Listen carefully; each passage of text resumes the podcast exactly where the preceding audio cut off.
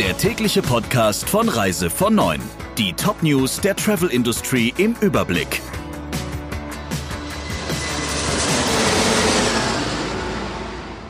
Mit Friederike Breyer. Schönen guten Morgen.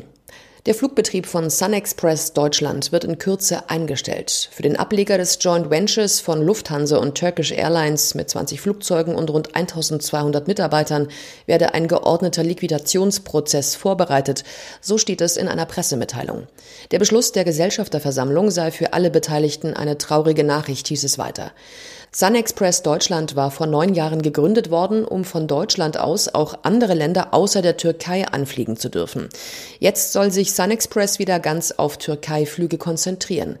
Die meisten Passagiere, die bereits beim deutschen Ableger gebucht haben, sollen Alternativflüge mit Airline-Partnern angeboten bekommen. Für Flüge, die von der türkischen SunExpress übernommen werden, erfolgt die Umbuchung und Information der Kunden automatisch. Alle anderen bekommen den Ticketpreis ebenfalls automatisch erstattet. Bundesjustizministerin Lambrecht will die künftige Absicherung für Pauschalreisen noch vor der Sommerpause verabschieden. Das berichtet das Fachportal FVW. Die Neuregelung soll ab dem nächsten Touristikjahr gelten. Das bedeutet für die Pauschalreisen, dass es eine Absicherung in drei Teilen geben wird. Zunächst muss jeder Reiseveranstalter wie bisher eine Sicherheit stellen, etwa über eine Versicherung oder eine Bankbürgschaft. Im Falle einer Pleite wird zunächst dieses Geld zur Rückzahlung der Kundengelder genutzt. Sollte das nicht reichen, springt ein Fonds ein, den alle Veranstalter durch Beiträge auffüllen.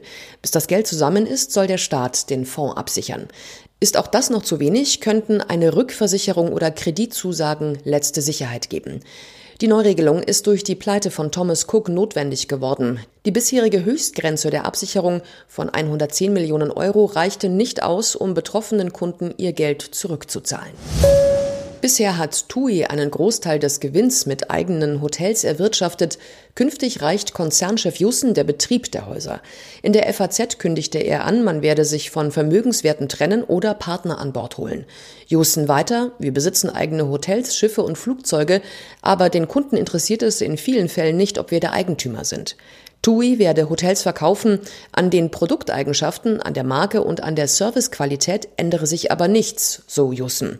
Zugleich kündigte er an, dass TUI wesentlich stärker in seine digitale Plattform investieren werde. Außerdem ließ Jussen in dem Interview durchblicken, dass der Staatskredit wahrscheinlich nicht ausreichen werde. Die Kalkulation habe man zu einem sehr frühen Zeitpunkt der Corona-Krise erstellt. Man tue deshalb gut daran, in diesen Szenarien auch über weitere Finanzquellen nachzudenken. Nach über drei Monaten Shutdown will Dubai ab dem 7. Juli wieder Besucher aus dem Ausland ins Land lassen.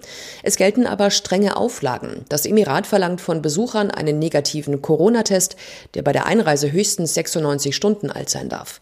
Wer keinen vorweisen kann oder Symptome hat, wird am Flughafen getestet. Touristen müssen außerdem eine Corona-App auf ihr Smartphone laden, Angaben zu ihrem Gesundheitszustand machen und eine Krankenversicherung nachweisen. Unabhängig von der Öffnung besteht die Reisewarnung des Auswärtigen Amtes für die Vereinigten Arabischen Emirate weiter. Dort gab es bisher 45.000 Corona-Infizierte und 300 Todesfälle.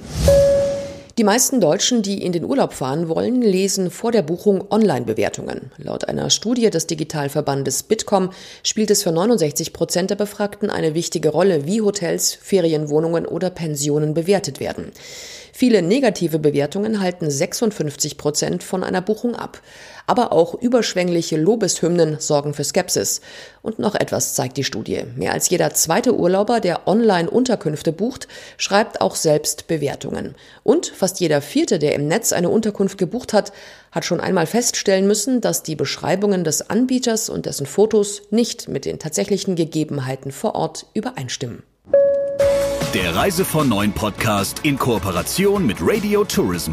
Mehr News aus der Travel Industry finden Sie auf reisevon und in unserem täglichen kostenlosen Newsletter.